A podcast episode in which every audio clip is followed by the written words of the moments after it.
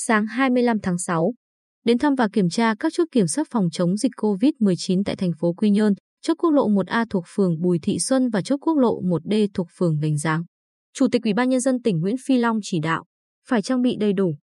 đảm bảo an toàn, sức khỏe cho đội ngũ y tế và nhân viên tại các chốt. Chủ tịch Nguyễn Phi Long chỉ đạo Ủy ban nhân dân thành phố Quy Nhơn trang bị đầy đủ các nhu yếu phẩm như nước uống, quạt gió tại các chốt.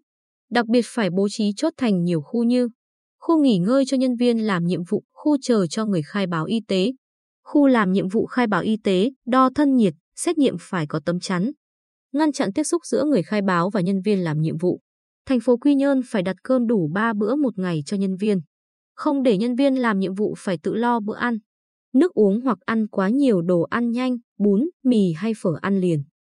Tập trung bảo vệ sức khỏe các nhân viên y tế để nhân viên y tế bảo vệ sức khỏe của nhân dân vì dịch bệnh còn diễn biến phức tạp. Chủ tịch Nguyễn Phi Long lưu ý, thành phố Quy Nhơn phải dựng gấp nhà vệ sinh lưu động.